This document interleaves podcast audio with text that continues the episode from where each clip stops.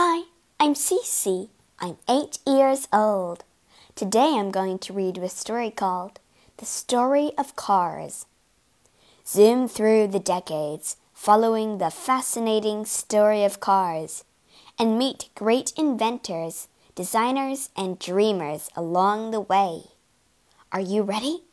Let's go!Chapter one.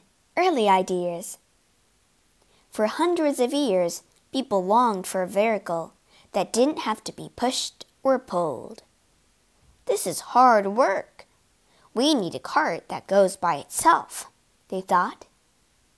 As early as the fourteen hundreds, Italian inventor Leonardo da Vinci drew plans for a vehicle that was driven by clockwork.Nobody believed it would work, and Da Vinci never got around to bullying it anyway.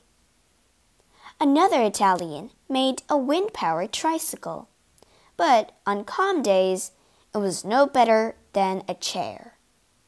Sorry, the wind must have dropped. People had to wait four hundred more years for a vehicle that could really go by itself. Chapter two.Steaming ahead. In the seventeens, steam engines were invented. Nicholas Joseph Cugnot tried using one to power a cart. It worked, but the heavy engine almost slowed him to a halt. Thirty years later, Richard Trevithick had a different idea. He used a steam engine to pull a wagon along an iron track and invented the train.His friend, Sir Goldsworthy Gurney, was very impressed, but he thought a vehicle that worked on roads would be even better. Gurney designed a steam passenger coach that didn't need tracks.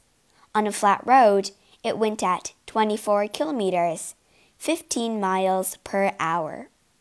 Uphill, it went very slowly, and downhill, it almost ran away.I can't stop!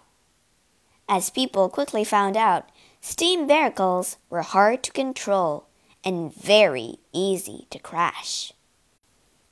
Chapter three. The First Cars. Generally, inventors turned away from steam and tried different engines instead. Some were powered by gunpowder, but they blew up. Others used electricity.The first electric carriages were driven by huge batteries. The only problem was the batteries quickly ran out of power.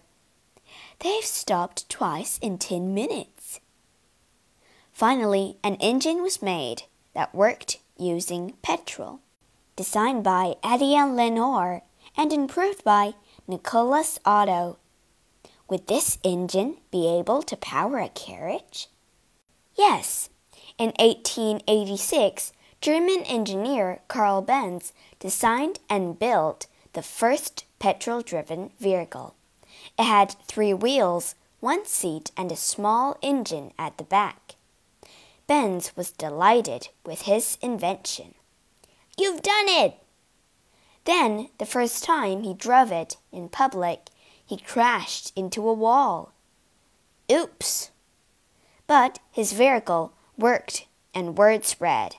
Soon, other inventors were designing petrol-powered horseless carriages, or cars for short. Around the same time, another German, Gottlieb Daimler, built a wooden bicycle with an engine.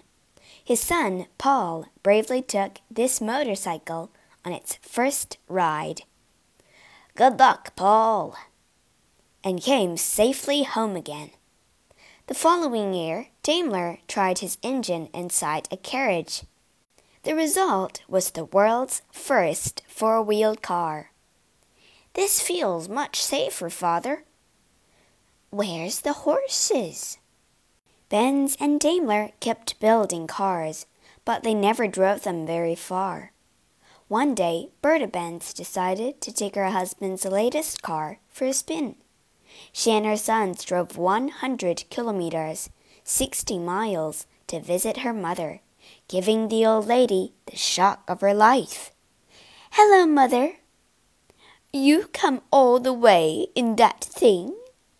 In the eighteen nineties, several companies were making cars. In France, inventors Panhard and Levasseur followed Damien's design, with one major change. After that, most cars had their engines at the front. Starting a car wasn't easy. First, the driver had to crank the engine. This meant turning a stiff handle at the front of the car until a spark managed to fire the engine. On cold days, it took forever. As the engine spluttered into action, the driver would leap inside and step on the accelerator. This sent more fuel to the engine. A series of belts and chains connected the engine to the thin, solid wheels. As soon as the driver let the handbrake go, the journey could finally begin. Turning corners was the next challenge. Drivers had to move a wooden stick or a tiller to change direction. Luckily, it wasn't long before steering wheels were invented. Chapter four. Better Designs. Every car company boasted that their designs were best. So, in eighteen ninety-five, they decided to have a race from Paris to Bordeaux and back again to show who was right. Over one thousand one hundred thirty kilometers, seven hundred miles, and forty-eight hours later, the race was won by a Panhard Levasseur car. The Michelin brothers were there too, showing off their new inflated wheels. They had twenty-two punctures on the way, but the crowd still thought their tires were great. In France, where the race took place, there was no speed limit. "Why do we have to drive at a snail's pace?" grumbled British drivers. According to the Red Flag Act, a car was only allowed on British roads if someone walked twenty paces ahead of it. Horses owners liked this law. They said horseless carriages scare their horses. "Can't you walk any faster?" In eighteen ninety-six, the Red Flag Act was finally abolished. At last, British drivers could drive faster than they could walk. Now they needed some exciting new designs. British engineer Henry Rossi dreamed of making a real comfortable car, but he was too poor to do it on his own. Luckily, in nineteen oh four, he met Charles Rolls, a rich landowner who loved motoring. With Rolls' money and Royce's skill, the two men went into business. In nineteen oh seven, they launched the first great luxury car, the Rolls-Royce Silver Ghost. "It's so quiet." The Silver Ghost was a dream to drive, but not very practical on rough, potholed roads. In America, engineer Ransom Olds took a different approach.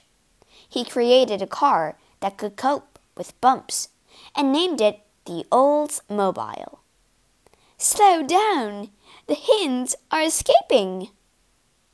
With its lightweight frame and strong springs, the Oldsmobile was perfect for countryside roads. But Americans in the city wanted something more snazzy. When the Mercer Car Company created the Speedster and the Raceabout, its rich customers were delighted. "Let's overtake that green Raceabout!" Chapter five. A Family Car. Early cars were so expensive to make, only a handful of people could afford them.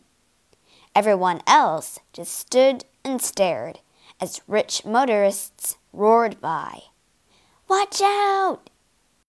One day, an American engineer had a vision. "Wouldn't it be wonderful if every family had a car?" he thought. The engineer's name was Henry Ford, and he was determined to make cars cheaper.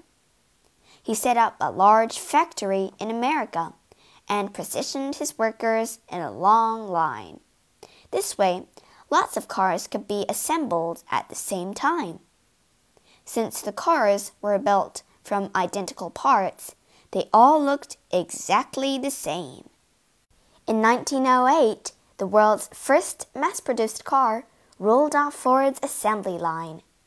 Known as Model T Fords, they gave a bouncy ride, but at least they were cheap.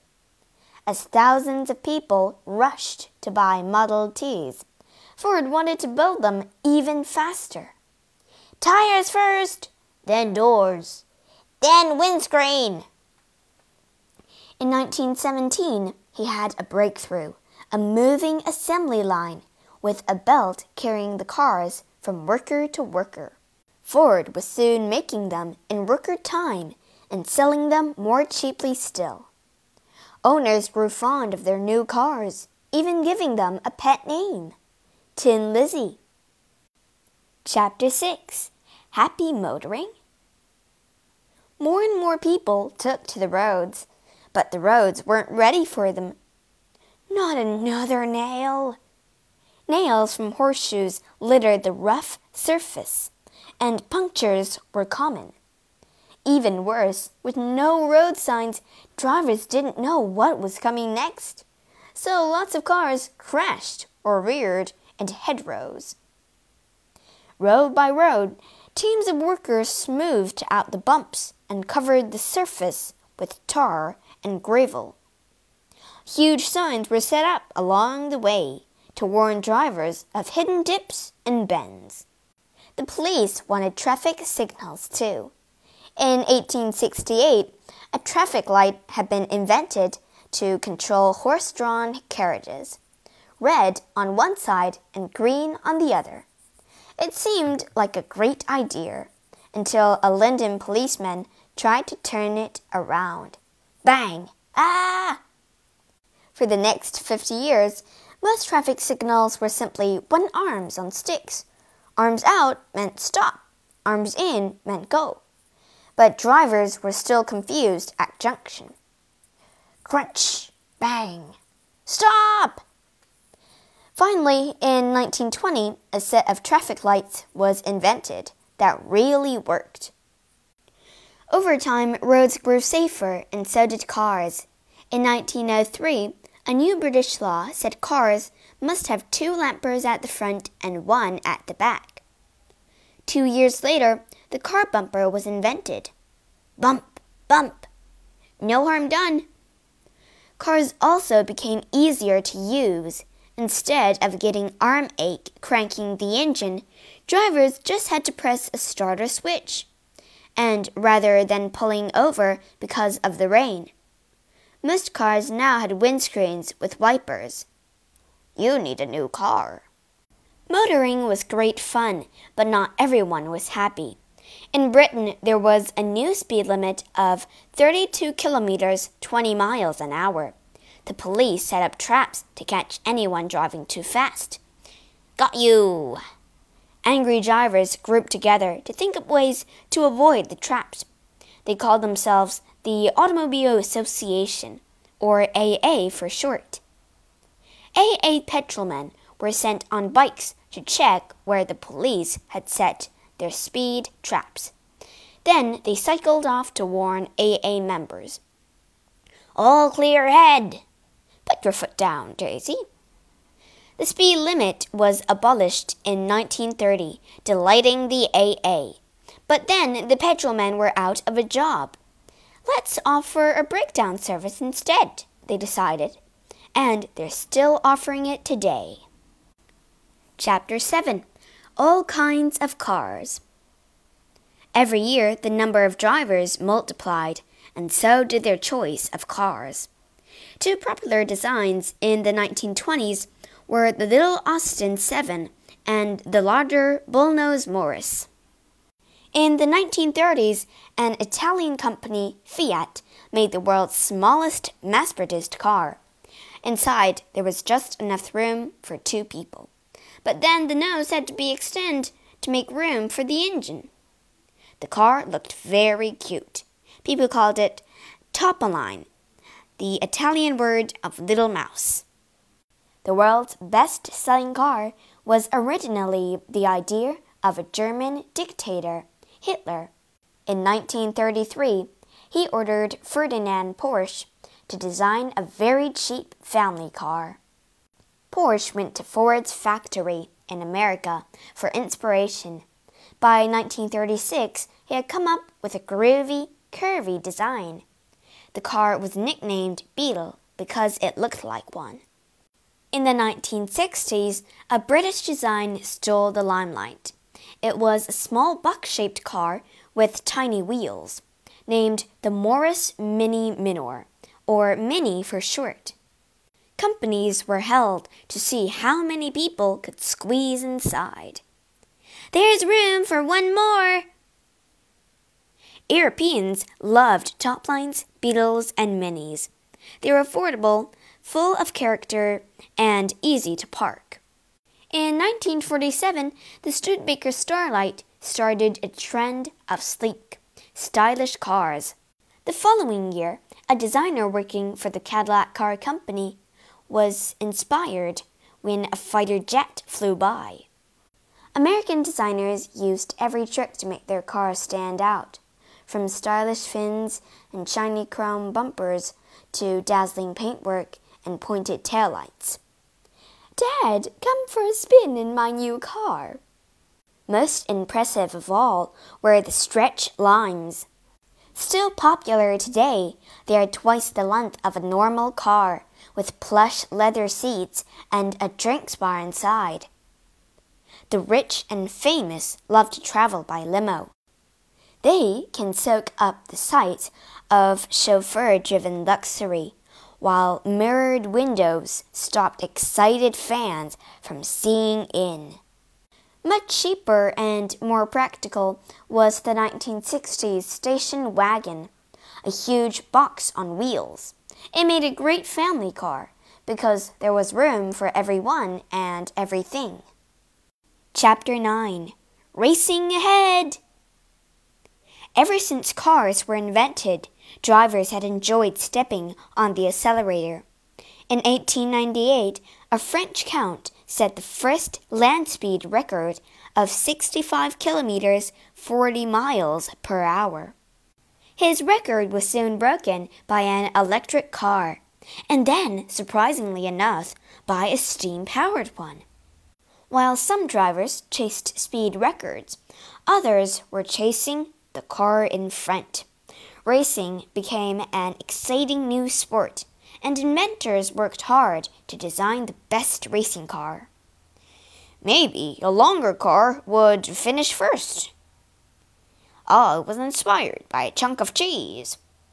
In nineteen eleven, Panhard Levasseur built a car for the racing driver, René de Nith. They made a boat shape from plain materials and added wire-spoked wheels. The result was a stylish, lightweight sports car. Does it float? We'll soon find out, sir. After World War One, a plane engineer named Walter Bentley decided to switch to racing cars with huge success. At the twenty-four hour race held in Le Mans every year, his car won five times. In the nineteen twenty-seven race, a Bentley car was damaged in a big crash, but still crossed the finishing line first. Over the decades, racing cars became lower, sleeker, and much faster. By the nineteen sixties, they needed an extra frame at the back to stop them from taking off. Crowds at racetracks grew bigger each year, especially for the popular Grand Prix race. Everyone wanted the thrill of watching fast cars zoom past. Meanwhile, the land speed record was soaring higher and higher. Malcolm Campbell, in his bullet-shaped blue bird, was the first to reach four hundred eighty kilometers, three hundred miles per hour.